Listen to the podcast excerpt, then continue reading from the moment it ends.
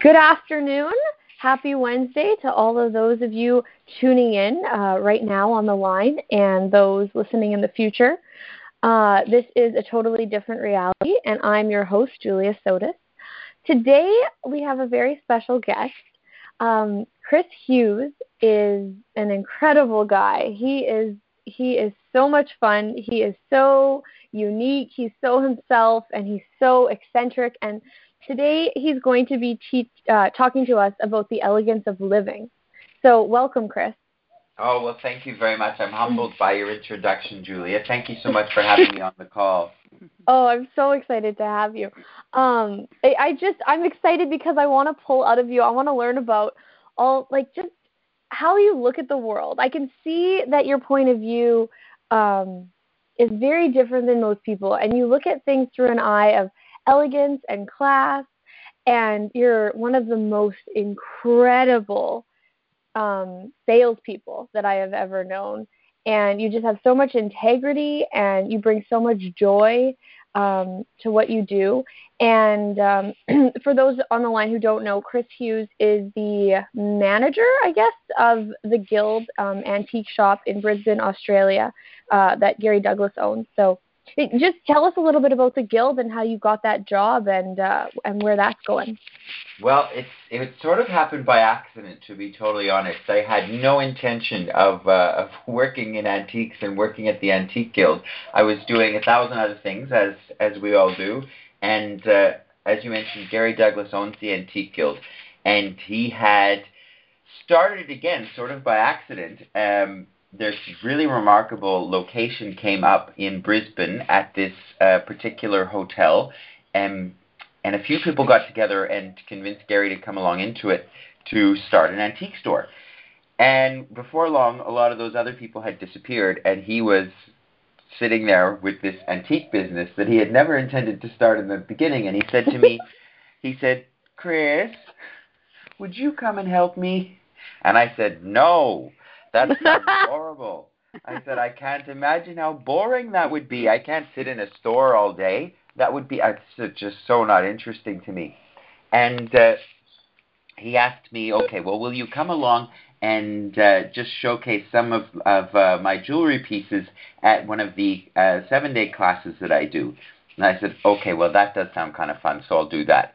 And I had so much fun that I said, okay, look, I'll come and help you out at the Antique Guild for, you know, between one to three months. It'll probably take me three months um, to get the get this place going the way you want it to. And well, that was three years ago. so it's just sort of it's actually it's interesting because what I talk about in the elegance of living, Julia, is this.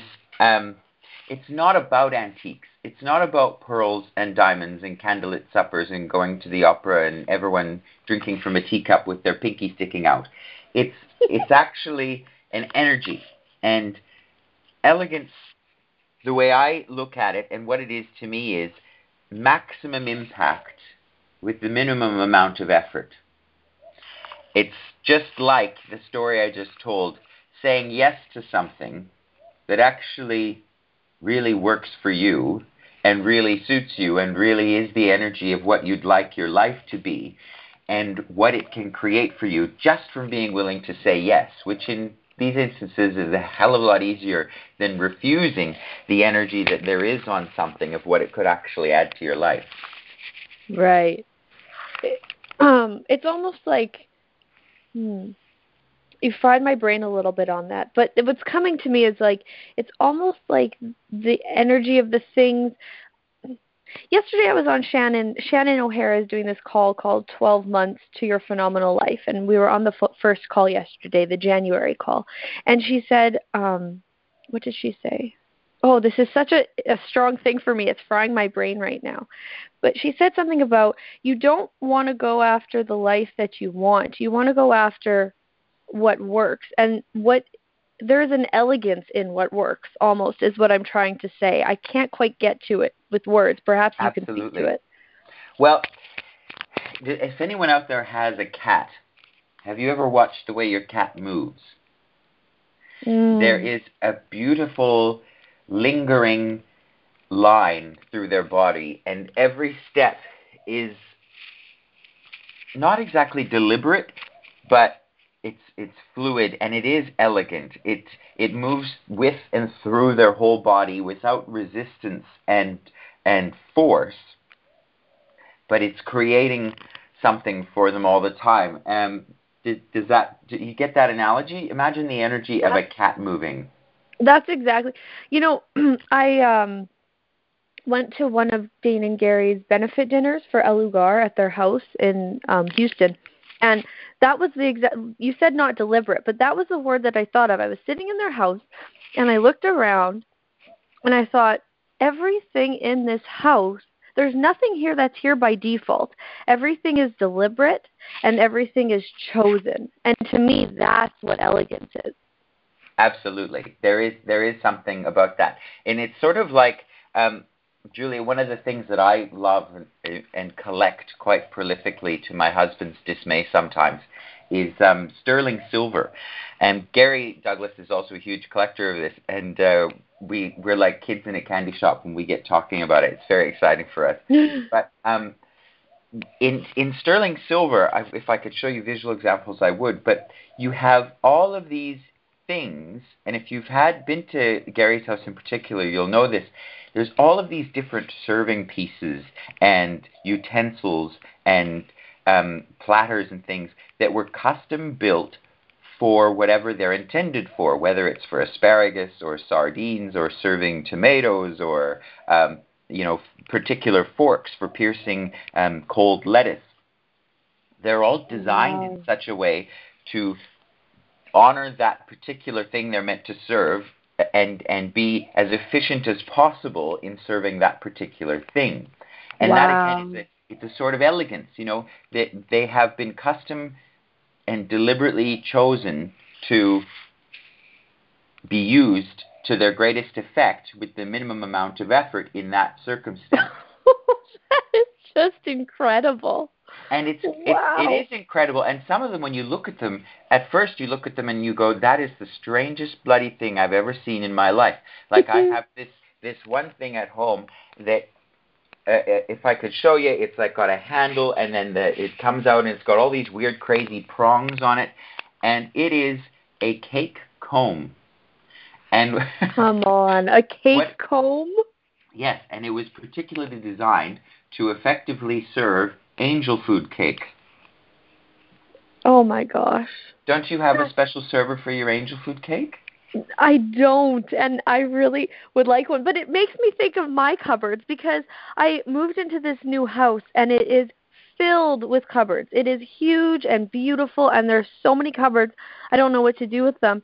But I have so many different, interesting, weird appliances for for just little, small, particular tasks and my my fine china and my not and i'm 22 years old and it's like why do you need all this? But it's elegance and i didn't even get that that's what that was. That's so amazing. Absolutely. Absolutely. And the thing about that is like i said with those serving pieces they they they honor the ingredient or the the item that they're meant to serve. And that's how i view all of these things too. They're an honoring of you in using them. Just as you said, you've got these cupboards full of things and you're only 22. Well, good for you. How great is that? Um, it's a, to me, it's as well, this elegance is about using the best you have available uh, in each instance. So it's not about, you know, so many people say, oh, well, I have my grandmother's china or my grandmother's silver or crystal and I never use it or it just sits on the cupboard. It's a dust collector. But I look at that and I say you can apply that to your whole life. Why save the best of you and the best you have available for a special occasion? Absolutely. Why not why not bring it off the shelf and start using it now? Wow. And that's not mm-hmm. just about things, that's about you. Oh, that was so elegantly put. wow. So wait, can you tell us a little bit about how the cake comb works? I just have to hear this before we move too far away from it. Well, I'll post a photo of it on your Facebook page so that you have an idea. But okay. it's a uh, it's it's like it's like a comb. Imagine a really big comb with, with all of the little prongs of the comb are like metal skewers that all go in the same direction down. And the other thing that you would do with it is you would use it to perforate the cake so that when you were there with your guests and you knew how many guests were coming, you would already measured out all of the slices of the cake and you knew how many you were going to need. And then your cake knife would slide effortlessly through the perforated cake when you served. And it would you know you'd look like an absolutely well you know carefully thought out gracious hostess. And um it would be like a beautiful store bought cake even though it was something you, you know you'd made at home or whatever um oh.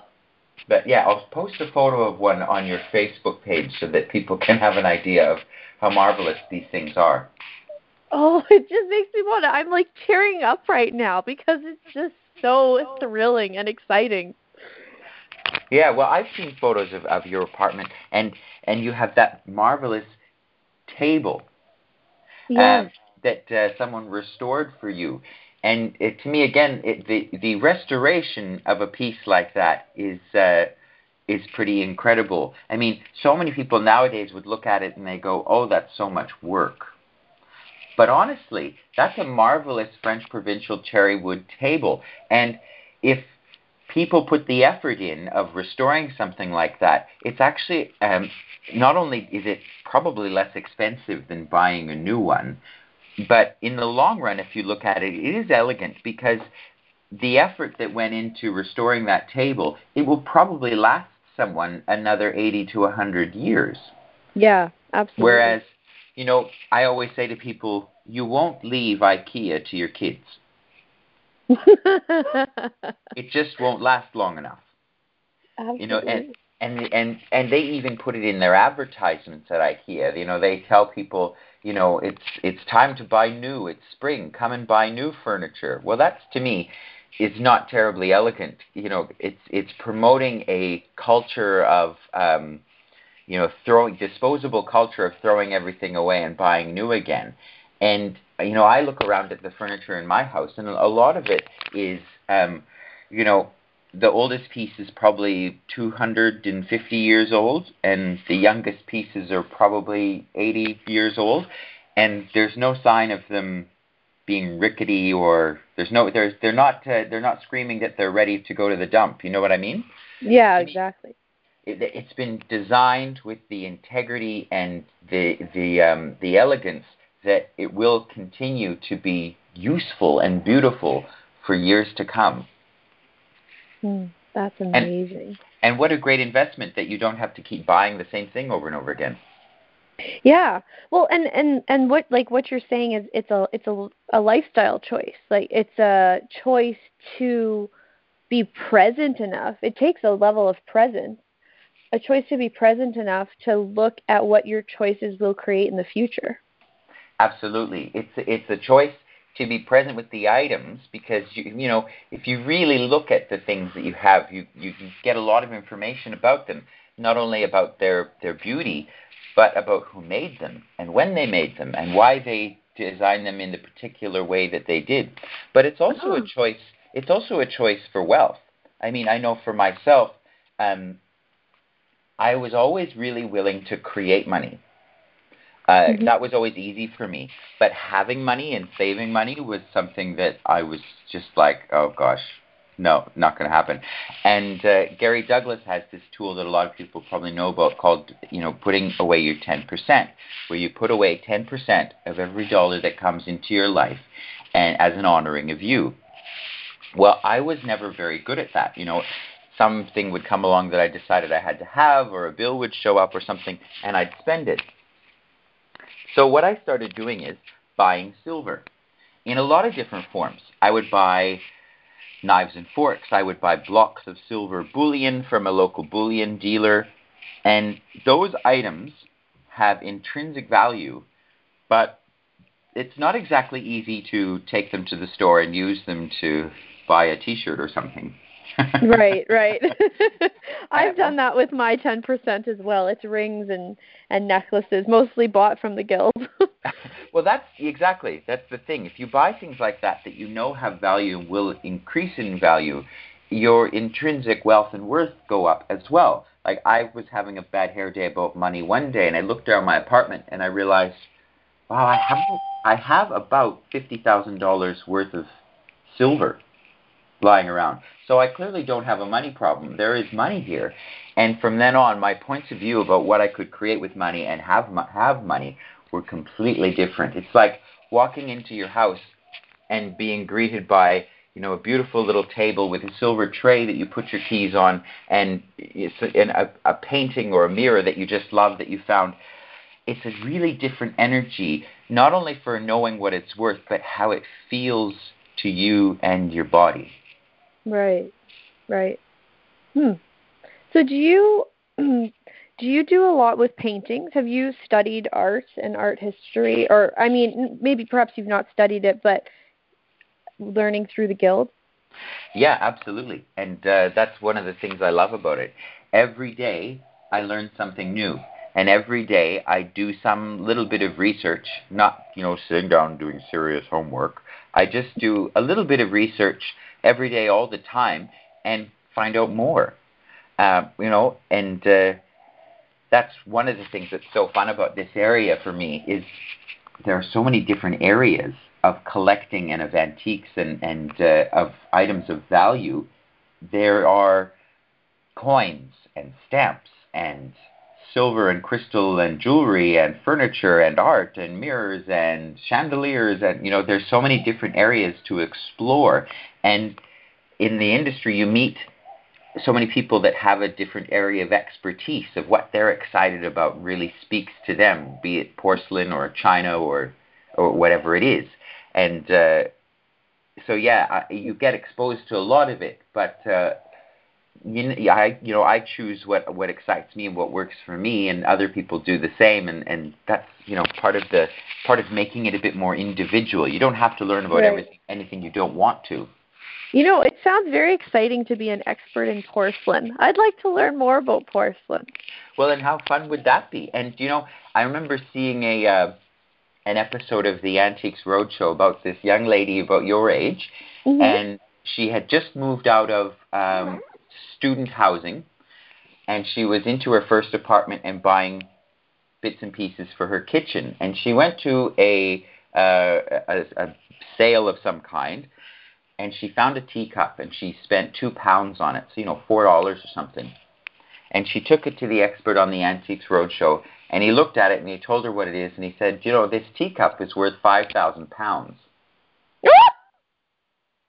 Come on! Wow. And that you know you can make these sorts of discoveries all the time. Maybe not like that's a fairly you know extreme example, but you know what if using your awareness you could find pieces like that that added to your life in incredible ways. And yeah the way of knowing what something like that's worth. I mean, you can have sort of a sense or a knowing. You look at something, and it's as you say, there's an elegance, there's a deliberate choice in how it was designed and put together, and it's it has something really um, different about it. Um, but just following that knowing is great. And then if you add the knowledge and the research and the uh, sort of your own little adventure of exploration into what the item is can be a big tip off into what something's worth. To give you another story about that, um, you know, we have the shop in Brisbane, and a young man came in one day with a teapot, and he had been cleaning out the garage with his mother, and there was a black teapot there, and the mother was just about to throw it out, and uh, the the son said, "Just wait a minute, mom. You know, I walk by that antique store every day on the way to university. Maybe I'll just take it and show it to them. Who knows? It might be worth you know, you know, ten or twenty dollars." And uh, we had a look at it, and it did have the hallmarks on the bottom of it to indicate that it was English, and it was sterling silver, and it was made in the 1780s or 90s. I can't remember exactly now, and was worth thousands and she wow. was about to throw it out. Hmm. So what have you got in the cupboard at home that you don't even know what it really is or what it's really worth? Chris, I have to tell you this. My mom, I just texted my mom. I said, "Mom, get on the radio show right now. We're talking antiques." Because I grew up on a farm in um Rowe, Manitoba, and yep. my mom, my mom's a costume designer, and she has sewn 3,000 costumes, and they're sitting in the loft of our barn, and she's made displays, and so she rents these costumes. And then the bottom of the barn is completely cleaned out, and each stall of the barn is a different stall. So there's it's named after the family. So Happy Harry's Bottle Shop for my dad, and Carly's Kitchen for my sister, and Julia's General Store. And I spent I I uh, I've always kind of rolled my eyes at the antiques and stuff growing up, but now I'm just like, oh my gosh, this is just thrilling. And we went to auction sales and auction sales. It would be fascinating to know what is actually in that barn. Right. And that's the thing. It's the willingness to be present with the items and pay attention to what each of them could possibly be that, that make a big difference. I mean, antique dealers make an awful lot of money and auctioneers as well from people that go in and they sell these estates with no idea of what it is. Absolutely went, none. Sorry, this is Julia's mom. I went to an auction and I spent $120 and I filled up our truck and a whole trailer and the people brought stuff the next day and I'd spent $120. I had three items from that auction appraised and they were $120. Isn't that amazing? I went to fun. yeah, it is fun. I went to an auction in in Sydney, and I was there for a couple pieces in particular. Um, and then this vase was being auctioned, and they called it. I think they called it a a good Art Deco vase. Um, oh, the audio's changed. Can everyone still hear me? Okay, good. So they called it a good Art Deco vase, and I didn't pay much attention to it, but no one else was bidding, and I just put my hand up and I bought it. There was something about it that was quite nice, and I think I paid sixty dollars for it. And uh, I got it home and had a good look at it, and underneath I could see that if you held it at just the right angle, you could tell that in actual fact it was signed. And it was signed by René Lalique, who was one of France's most influential and important glass designers, in particular in around 1900 to 1920. Well, that brand still exists, and you can buy his vases, and, and they're lovely things and actually quite valuable. But finding a piece that actually was made when he was alive was a big deal. And that $60 vase I was able to sell for $2,000. Wow. That's so fun. It is fun. It is fun, absolutely, and and and there's lots of stories about about how that happens. But it's as I was saying before, um, so many times auctioneers and, and antique dealers buy things from people who don't want them anymore, or or they inherited something that they're trying to get rid of. And when you don't know what you're selling, it can you can give away some real gems for little money. And if you have the knowledge of, of what it is, it can make a huge difference. I've I've heard that um, people who are interested in antiques are sort of dying off, and there's not very many collectors anymore and stuff. But if you have a true valuable antique, that wouldn't apply. Absolutely. And the items of some of the things have changed because the industry is different. But I don't actually agree with people when they say the industry is dying. But as the generations change, the tastes change and people are interested in different things. So, you know, what may have been really valuable and collectible and interesting to people um, uh, you know, 15 years ago, and what's collectible and interesting now is quite different. Like um, I was in Melbourne on the weekend with um, Steve and Chutisa Bowman, for those who know them, um, and we were poking around some antique shops, and we found this little guide to collecting jewelry that was about 16, 17 years old. And uh, we were wondering how accurate the prices still were that they were listing for the items. And there was one item that uh, Chutisa had an identical version of. And 16 years ago, they called the value of the item $125. Well, now, um, a valuer recently looked at this piece and appraised it at 850. Wow. So some of these things, while the industry may be changing, a lot of them are really appreciating in value. So can I ask what's appreciating, what's depreciating? Um, okay, so at the moment, one of the hottest things in the market well, I'll give you a couple examples um, and show you what can occur in the market to create these changes. If we're talking about high-end jewelry, rubies are going up in value tremendously, as are aquamarines. Um, aquamarines, are, exactly, aquamarines are going up because um, people didn't they, they didn't realize how rare a stone it actually was until fairly recently. They thought because you could find it in a number of different countries that it was plentiful. But in actual fact, it's only in a fairly shallow strata of the earth that they can mine it, and then there isn't that much. So while it is evenly sort of distributed in a lot of countries, there isn't that much of it. They're not. They weren't. Uh, their original assumption was not correct. In in terms of other areas of collecting, say again, 15, 20 years ago, the Japanese economy was booming, and Japanese antiques were so collectible and and valuable. At the moment, um, the taste for Japanese art has has gone down and so the price of these, in a lot of cases, the price of these items has also decreased. However, Chinese art has gone through the roof because China, the Chinese economy is so strong. And, and at one point, when Mao Zedong came to power in China, they destroyed a lot of the art artifacts, anything um, that wasn't really in line with the communist propaganda. Well, now, even though China's still a communist country, it's a very wealthy country, and they're buying back their history at record prices. So having a look through your cupboard and going, oh, I have a few little bits of old Chinese art or, or porcelain or something that a relative brought back from a trip, or and some of those items can be worth an incredible amount of money. Hmm, that's really interesting. So it is Mm, it's a yeah. It's you have to be on your toes and astute and present and willing to learn and ask willing, questions. Willing to learn and ask questions, and willing to have more of a, a global view right. of knowing what else is going on. You know, what are the extenuating factors to make these so valuable right now? Like I was saying about rubies, rubies are super valuable at the moment because of trade embargoes to Burma most rubies come from Burma, and Burma has some really um, interesting child labor policies.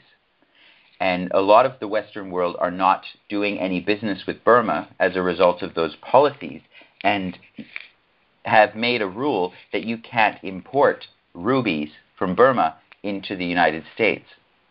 That has driven the price so high now, I can tell that when, when I go off on, on these sorts of stories and give people information that it overwhelms some people, and I think, oh well, you know, I can't possibly have, um, you know, awareness of all of this or pay attention to all of these little stories and details. But I'll, I give you a great tip: is if you're out there looking at um, pieces like this, pick them up and ask the piece, "Will you make me money?" It's a great tool and tip from Gary Douglas. But if you ask it, will you make me money? Or if I buy you, will you make me money? And you get sort of a, uh, a sense of, of a lightness or a heaviness. And if it's light, it's usually true. And if it's heavy, it's a lie. It's just kind of weird and wonderful the way things work.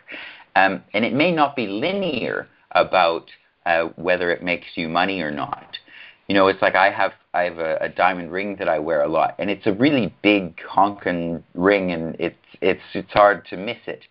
And I was checking in for a flight once, and the lady at the at the counter of the airline, she said, "Oh my God, is that ring worth like a hundred thousand dollars?" And I said, "Oh no, no, it's only worth eighty, which you know was a total it was a total a total fib and an exaggeration. And the lady at the check-in desk, she said, "Oh well, we'll get you a seat. We'll get you a seat in business. We don't. We will. We, you know, we'll get you a better seat than that." And she upgraded me to a better seat purely based on her interpretation of my wealth.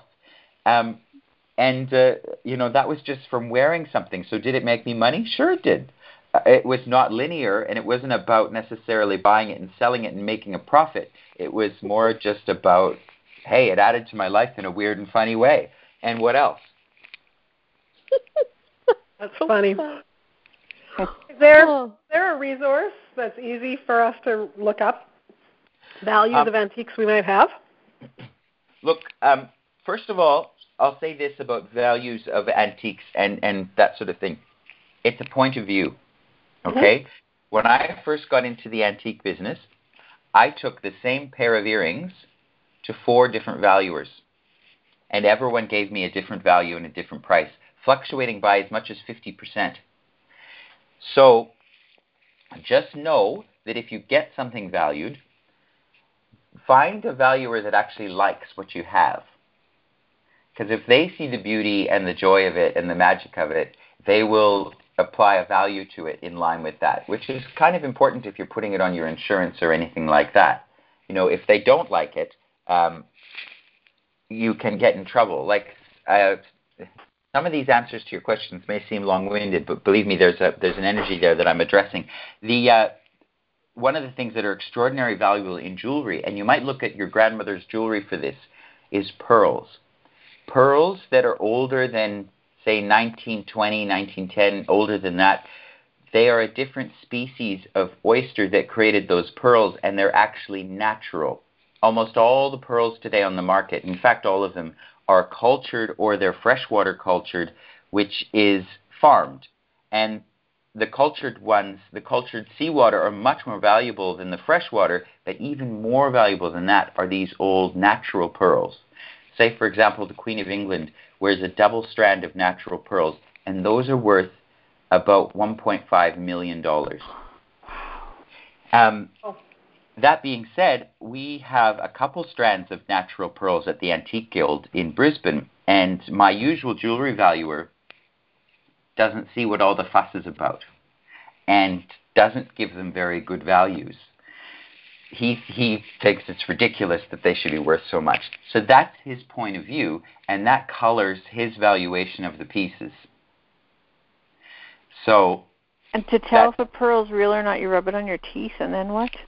well, you, if you rub pearls on your teeth, um, and they're gritty, if they're smooth as if they're absolutely smooth, that's an indication that it's probably a plastic bead. Okay. If you rub them on their teeth and they're a bit gritty, mm-hmm. that's a good indication that they're probably um, either cultured or natural. But uh, to tell the difference between cultured and natural, you actually have to take them and get them X-rayed. Oh. Yeah, it's it's not something that people can usually just look at and on the spot tell you straight up. You actually probably have to get them X-rayed to tell if they are for sure. Any natural pearls that I've bought have come with an X-ray report to prove that they're natural. Okay. I have a deer horn cane in the barn and I just was renting it out. I didn't really care about it. And then I had somebody helping me and they said, "Oh, this is worth like at least a hundred dollars." Oh, absolutely. Yeah. Absolutely. Yeah. There's a lot of those arts of carving, especially, are gone. People don't know how to do it anymore. Uh, and so things like that are going up and up in value. So, yeah, uh, one of the things that you might do as a really sort of introductory idea to see what something's worth is uh, get the name of it and plug it into Google and see how many others are out there and are people selling them, what are they selling them for, and that can give you kind of a, a basic idea of what they're worth. Mm-hmm. I do you know, or it, yeah, like if you put it in there and you get a thousand of the things and they're all going for fifty to eighty dollars, then you can, you know, it's a pretty fair bet that that's what they're worth if you, I mean, you could ask more for it, but chances are most people are going to say, "Hey, you know what? Actually, I see these all the time for less." So that's uh, you know that's one way of doing it. Other resources, um, there's plenty of resources out there on each individual topic. Um, I wouldn't necessarily recommend a general source that covers all, but you can find, and you know, most of my antique books I found at um, you know jumble sales and you find the odd book on antiques and on collecting and on that sort of thing. And uh, we have a great book at home that's an antique encyclopedia, and you can look up stuff all the time. And it has sort of good basic general information about everything, but not a lot about values necessarily. Mm. Um, for those that are interested, uh, I actually next month I'm doing a uh, a series of Google Hangouts that is all about what's called the elegance of living, but it's it's designed to give people knowledge in several areas of collecting so that they can apply what the resources that I'm going to give them and start collecting themselves and learn about what they have and start identifying items of, of real value. We're going to go through um, silver, gold, and other precious metals. We're going to go through gemstones and pearls and coral. We're going to go through eras of craftsmanship, and it's going to be designed to really heighten people's awareness of the finer things in life. So if, if you're storing silver, does it matter if it's tarnished? Will it always come back with a good cleaner? Yes, it will always come back with a good cleaner. Um, it depending though if it's silver or silver plate. If it's silver plate, sometimes uh, you need to be careful with what you polish it with because you can burn off the silver plating if you've got a, a cleaner that's a bit too aggressive and too abrasive. Um, so that I do recommend a, a few different cleaners um, that work better uh, for that sort of thing under gentler. Mm. Chris, could you put the link to that Google Hangout series that you're doing on my Facebook page as well? Yeah, absolutely. There, all the information can be found on uh, www.theeleganceofliving.com. So you can you can check it out there too. We did a free taster Google Hangout, so it's free if you want more information and and some information about collecting and antiques. And it's an hour long Google Hangout. It's there on a page called Free Taster, and then we have one uh, the series coming up starts in February, um, and uh, that will be a six call series covering lots of different topics. So the information's all there if you want to register and are interested in learning more. Oh, fantastic. That, that's exactly what I've been asking for. It needs to be out there.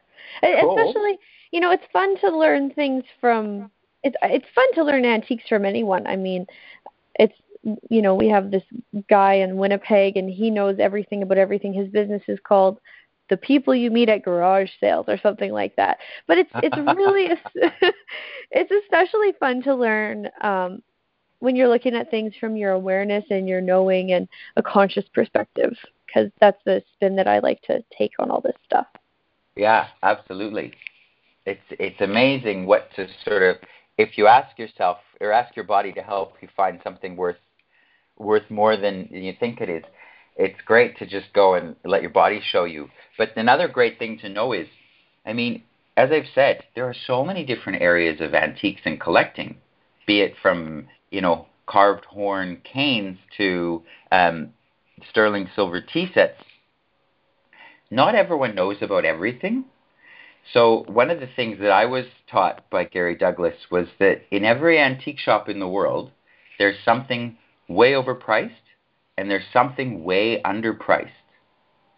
And knowing where the really great deal is or where there's something quite special that they don't know what it is can be a bit of a fine art. Another friend of mine who's a, a China dealer, he said to me, Look, if you want to find really great porcelain ceramics in China, go to a furniture shop because they'll have little bits of China decorating things, but they won't know what it is. It's mm. not their mm. interest and it's not what they collect. So they don't they don't you know, they'll often have real gems for great prices uh, just sitting there. Mm. That's really neat. Wow. It's really light when you say um when I think it was my mom asked the question, you know, people may not have the same value in antiques and you said um well, what if it's not that? What if it's that tastes are changing? That's really light. And I think that what's coming is maybe more the the more bizarre and interesting pieces.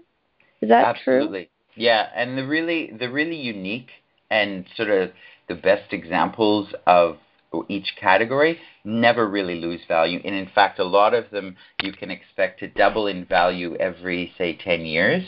Mm. It's sort of like imagine, say, for example, 15 years ago, if you would have gone and bought an ounce of gold, an ounce of pure gold 15 years ago cost about $400. And at the same time, um, a great uh, handmade suit or dress cost about the same amount of money. And yep. nowadays, an ounce of gold is worth uh, in the U.S. $1,200 per ounce. And a great handmade, hand tailored suit costs the same amount of money. So that's the way, the way inflation has gone. If you had bought just the suit 15 years ago, it's not going to be worth $1,500 today. But the gold holds its value and appreciates. In a similar way, so does silver. So these are great places to put your money as as as a, a, sort of a savings. You know, back in the day when people got married, oftentimes they were given a, a chest of silver cutlery. And it wasn't just about, oh, here's a nice thing for you to have to entertain with. It was also about, here is something to add to your wealth. Mm-hmm. Right. Hmm. And uh, what's interesting about that is, as your mother pointed out, um, it's so great to hear your guys' accent as a sideline. I'm from Saskatchewan, so it's like, oh, this sounds like home. Um, but uh, but uh, those silver companies that used to make all the cutlery and the flatware, most of them are either non-existent now, or they only produce in stainless steel. So the technology is being lost to produce these things as the demand goes down for the general public. But it's like the value of them continues to increase. And as they become rarer and rarer, the, they just, again, they, they accelerate in value. In my particular set of, of flatware, um, I love it, and I buy little pieces for it all the time to add to it. I'm getting married in uh, in May, so yesterday I found a cake knife in my silver pattern, and it was only thirty five dollars. And so I I bought it, so I'll use it at the wedding, and it's in our pattern, and then we'll have it as a keepsake and a memento. But that's a steal of a price.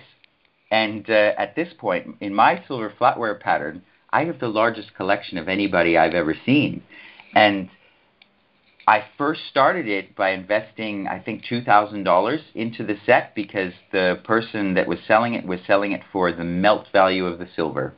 Because mm-hmm. he had the point of view that oh, this stuff's not desired anymore, no one wants it. Well, there was a set I saw sell on the internet in the same pattern by the same maker with less pieces than I have for eleven thousand dollars. Wow. And I paid. Okay I paid $2,000 for my set when I first started it, and I've added even more to it. I probably overall have invested about three and a half to four thousand dollars in it, and I think it would be pretty easy to sell it at this point for fifteen to sixteen thousand. Oh, so neat. Yeah, and, and that, that's true. I had I I went in. I have a my mother's sterling silver set, and I went into a store in Winnipeg, and the guy said, "I'll buy it off you and melt it down. And here, you should buy this. You know, if you want something, just buy this silver plate stuff." I'm like, "Yeah, no, I don't think so, buddy."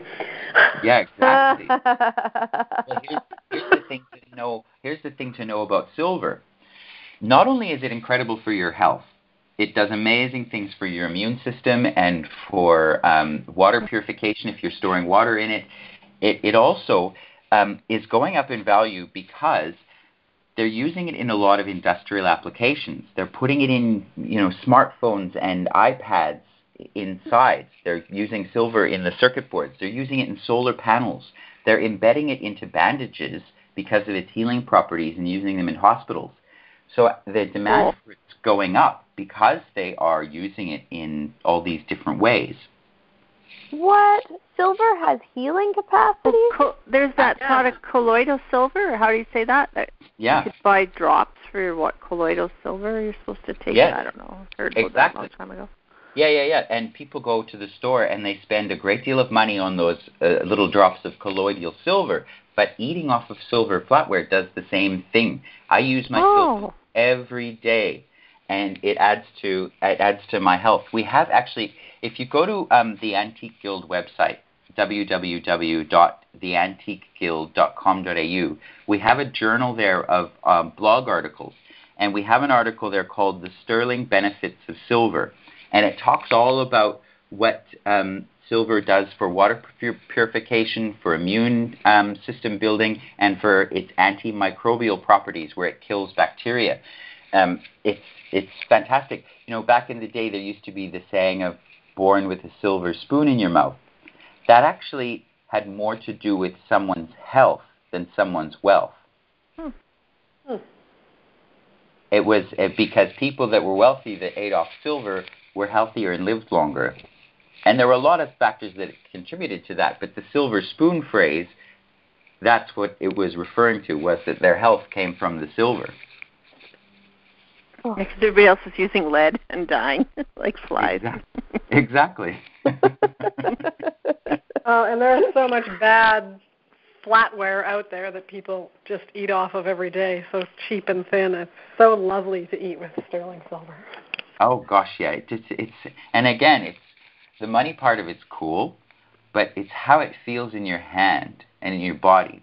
Mm-hmm. You know, it's like I love collecting that sort of thing, especially because I just think it's so much fun to my friends and family to put on a grand table, you know, where you've got little vases with flowers and you've got your little silver butter dish and your cutlery and your crystal and your china and your linen and it all ends up being this really gorgeous, sumptuous, decadent experience, not just for a special occasion, but for celebrating every day if you feel like it, if you've got time for it. And it's, it's just a nice little treat for you to take a moment and light a candle and, and, and put some flowers in a vase that you've got. Those aren't expensive things to choose to do. If you can go out to your garden and pick some flowers, or I know Manitoba at this time of year, you're probably not doing that.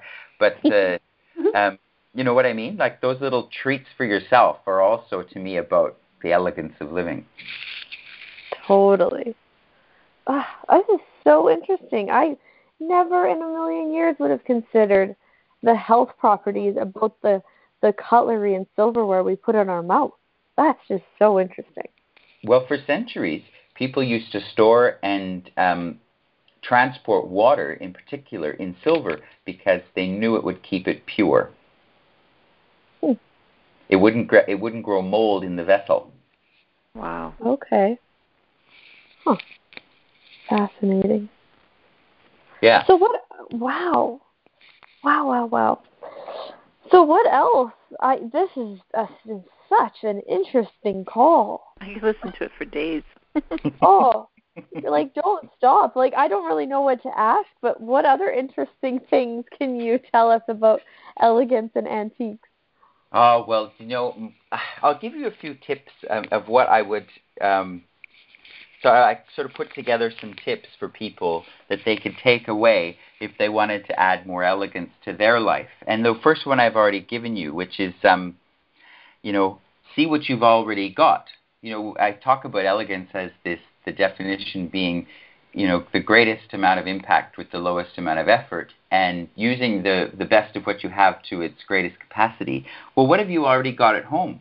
What's in the cupboard that you can take out and dust off and start using so that it adds to your life? There's a great little tip. Do you have a little flower garden that you can go to and, and pick a flower or two and add it to your table? Have you got a wonderful little teacup on the shelf um, that uh, that would just be a joy to use, you know, one night uh, instead of you know, just eating your dinner, watching the, the television. What if you turned off the television for a moment and just sat with you and had a little cup of tea or a, or a, glass of port or something just for the fun of it? Um, so there's another great tip. Another one is um, go out to your local um, antique shops or jewelry stores or um, rummage sales or any of those and see what does excite you what would interest you as a collector that you can take up as a as a quote unquote hobby that might add to your life? Is, is it china? Is it crystal? Is it porcelain? Is it is it is it is it find out what works for you? I love silver, but I don't expect everybody else to. Um, so, I mean, an example: my partner and I, we both like silver, but I definitely am the real champion of it. Um, we both love crystal, that's sort of our common ground. We both get really excited about crystal, just absolutely love it. But he's really interested in porcelain and china, where to me, I'm I'm not that I'm not that keen on it. But the fact that he is means we have all these pieces in the house, and I get exposed to it, and I start to look at it and learn from it, and they complement each other, which is quite fun. Mm.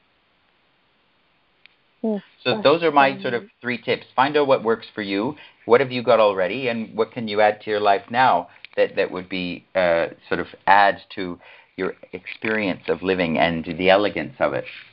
Those are great questions, Chris. Are they porcelain dolls or porcelain china pieces or porcelain? Yes, porcelain porcelain china pieces, like um, you know, cream jugs and teapots and teacups and and that sort of thing. Oh, I just love that stuff so much. It makes me dizzy. Yeah. Well, here's an interesting tip about that stuff for those who have some at home. You're actually doing it a great disservice by leaving it on the shelf. Because if you'll notice in some old uh, china, ceramics, and porcelain, you'll see little cracks in the surface of it, in the glaze. Mm-hmm. That's called crazing. And that crazing occurs because the piece is dehydrated. And if you uh-huh. take it and you use it and then you're washing it, the piece gets hydrated and will last you an awful lot longer because you're using it. In a similar vein, you can prevent having to polish your silver so much by actually using it as well. Because once you've used it, you wash it in hot soapy water and then it, it just doesn't seem to tarnish as much.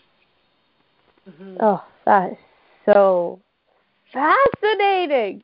Mom, let's go. Let's go garage sailing right now. I'm on board. okay, here we go. don't don't put it in the in the microwave like you know my daughter might have done to some of no. my. no, no.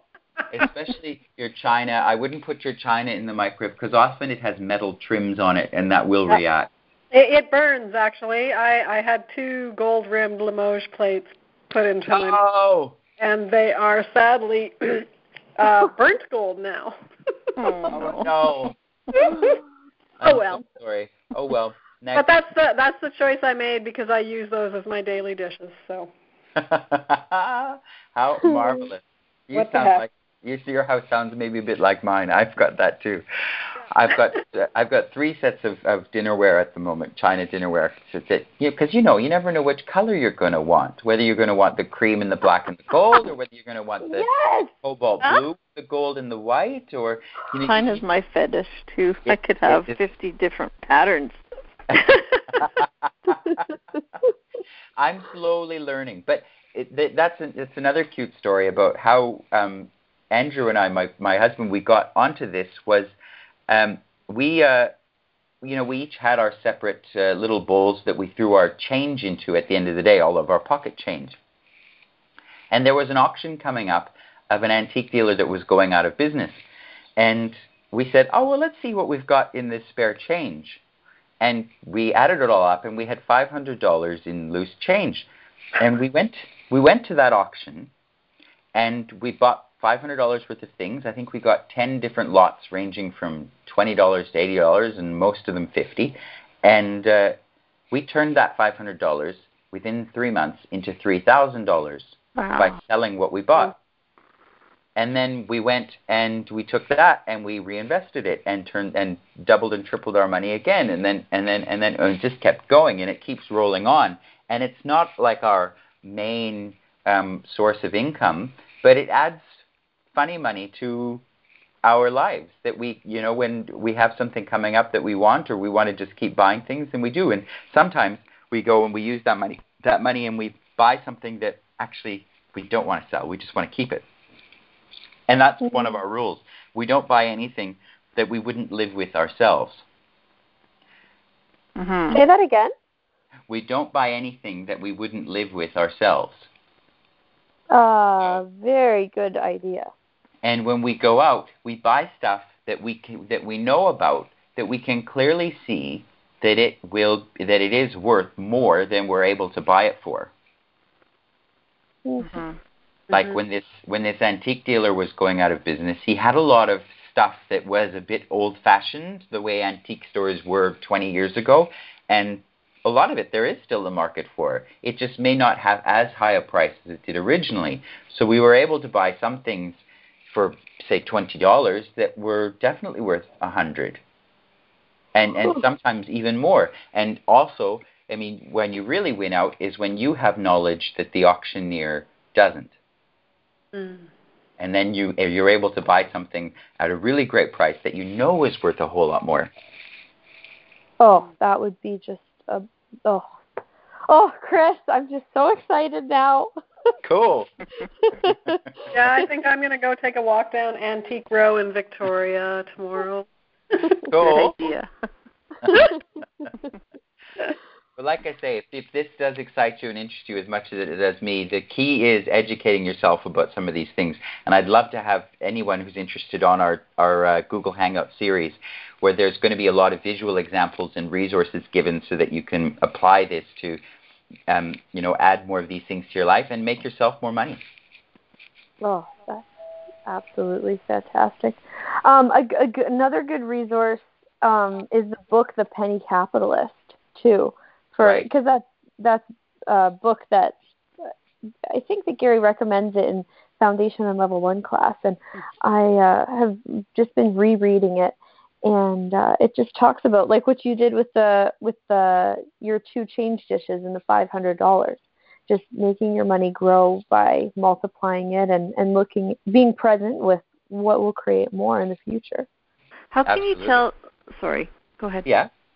How can you tell the difference between plated silver and like I guess most of what we buy here in Manitoba is plated? Uh, there's a few different ways.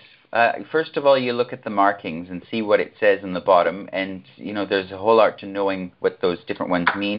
If it's rubbed through anywhere and underneath there's a copper color, that's a pretty good indication that it is uh, what you call Sheffield plate. Um, if it says EPNS anywhere on it, that's electroplated nickel silver, so that's not, again, that's not sterling. Generally speaking, if it was sterling, they wanted you to know it was because it was obviously worth more. So there's the English system of hallmarks, hallmarks that you can learn to read, and then if anything is Canadian or American, it usually just says sterling. But again, there's Austrian marks and there's French marks, and you'd be surprised at what you find where and what it actually is. Um, silver, another little tip, and I'm giving you stuff that's going to be on the series, but hey, why not? Here's a freebie. Um, if you have a little magnet and you hold it up to something silver plated, oftentimes there will be an, a magnetic pull, and that doesn't occur with sterling. But oh. on, on the silver plated items, usually the base metal under the silver plating can be magnetic. Not in every case, but it can be. Another thing to do is to smell it. If it smells a bit funky and stinky and tarnished, that's often not silver. Um, the, and the other thing is, sterling silver is not as heavy as silver plate. So if it's lighter, mm. it's lighter if it, it can be sterling. Oh, because the metal inside would would create extra weight. Exactly. So, Usually those base metals underneath were a lot heavier, but that's a common misconception. A lot of people think the heavier the item, it must be real. That's not true. Uh, so I have a really strong magnet, and I'm trying to stick it to a silver bowl I have, and it's not. We can hear you, Mom. it kind of sticks, but not the way it would. Okay, so are there any markings on the bottom of the bowl? Well, it's got a blue, like stuck to it, and the the little sticker's worn off, but you can see where the sticker was. Hmm. I'd need but to see photos. Yeah. Okay. You're welcome to send me a picture at chris at theantiqueguild.com.au. Okay. Oh, fun. Oh, what a fun call. Talk about elegance. This led exactly. places that I had no idea I could go. Thank you so much, Chris. You're very welcome. Oh, so much fun. Um, oh, I could just talk to you for hours. I just want to listen to everything. Wait, and I have to ask again just because it was so fun. You said your first set of china had cream, and then your second set, what were the colors? Cobalt and what? Cobalt blue and gold, and uh, and and sort of a more white porcelain. And then I found another set that just had a oh. little gold rim and was white and was French um, Limoges china as well. So yeah. Oh, it's so fun. This awesome. magnet thing's fun. I have a whole shelf of silver clanging in the background. I'm like, of course, that's mother. I'll have you ladies over for an elegant dinner when I return to Manitoba. On, I'm bringing my magnet. My, on my Limoges and my Sterling. How does that sound? Sounds good. oh, well, thank you so much, Chris. Um, oh, this is an awesome call. I'm going to try to fire this through the internet so that as many people get this information as possible. Um, so thank you very much. And uh, for those of you um, listening in, uh, next week my guest is George Ira Carroll. He's a really interesting guy. He just wrote a book called The Homeless Motivational Speaker. He's just a hoot. I met him three years ago at a seven day, probably the same time I met you, Chris, at a seven day in Costa Rica. And uh, so we're going to be having a really interesting conversation with him. Um, so awesome. thanks all of yeah, thank you those of you for listening in, and Chris, thank you so much.